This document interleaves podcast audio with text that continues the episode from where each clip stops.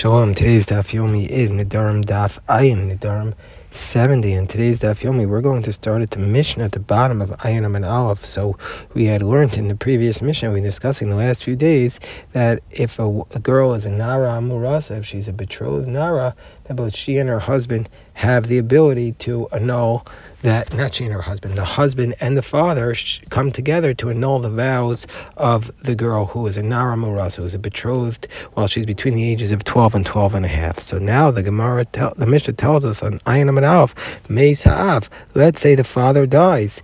Then, once the father dies, o nisrok na rishus labal. Then the the right to annul the vow does not transfer to the husband, meaning to say that if the father dies while they're in their state of betrothal, the husband doesn't get the right. And so the husband at that point cannot re- revoke her vows. She'ena bol hafer says the Ran. The husband doesn't have the right to annul it. Nisrok no rishus la'av but but excuse me, but Meis Habal, but if the husband died, Nisrok no Rishos La'av, then the rights that the husband had does indeed transfer to the father. And so the and so in, in that case the husband the father would have the bow would have the permission to annul the vow. That if the if the husband if the father dies, the husband can't annul the vows because he's just betrothed. But if the husband dies, the father can annul the vows. So says the Mishnah. In this case, the father has more rights than the husband because the husband, if the father dies, he's out of luck. He can't annul the vows. But the father, if the husband dies, he is able to annul the vow acher mikoch av. But the Mishnah tells us there's another area where the husband has more rights than the father. How so? Shabal mayfair bebeger, va'av eno mayfair bebeger. That the husband has the ability to annul the vow while she's in a state of beggar. What's beggar? Beggar is bagrus. That means after she reaches the age of 12 and a half.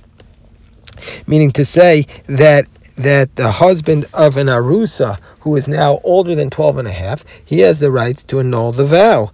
Whereas the father, once she reaches the age of 12 and a half, she no longer has those rights. And he, he no longer has the rights to annul those vows, that he has lost the rights. And as it's the Rosh explains, Kidichsiv beves avia binura. When does he have the ability to annul her vow? When she's a nara. When she's no longer a nara, he doesn't have the ability to annul her vow. So the Gemara says, let's discuss this. Why is it the case that if the father dies? the husband does not have the ability to annul the vows. My time, oh, what's the reason that if the father dies, he, the husband no longer has the ability to annul the vow? The Amrakra binura base avia because the pasuk says when she is in Nara in the house of her father. So so the Ran explains this as follows: My time alone is rishus labal Kamoa Av. Why does the fa- husband not get the same rights that the father has? That the father has the ability to annul the vows when the husband dies. Why doesn't the husband have the ability to annul the vows when the father dies? My time. Uh, the reason why it says here my time will come also later on when the husband dies that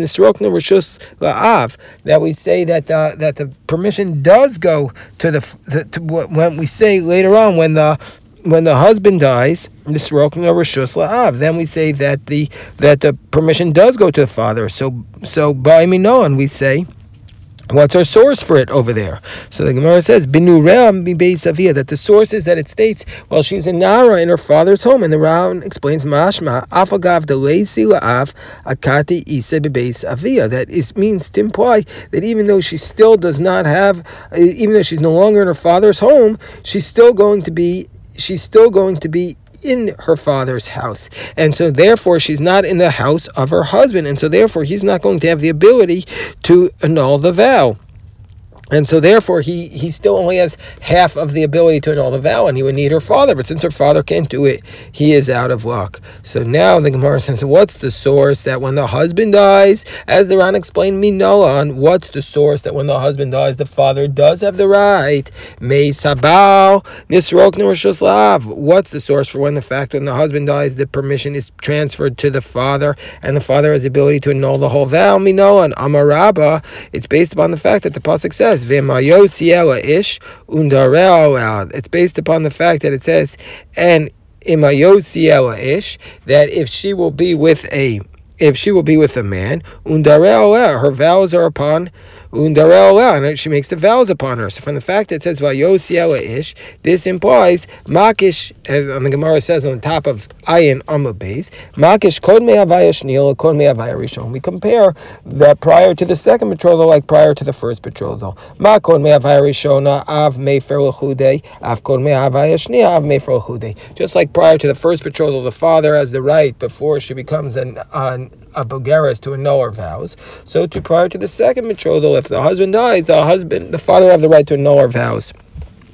So the Gemara says, Ema, I might have thought Hanimila b'nedarim shal niro aros. I might have thought that it only applies to nedarim that were not able to be annulled ever by, by an arusa. Nedarim shal niro aros mefer. But maybe those vows that she made while she was in arusa that uh, father cannot annul. So the Gemara says no, because we would have learned it out from something else. We would have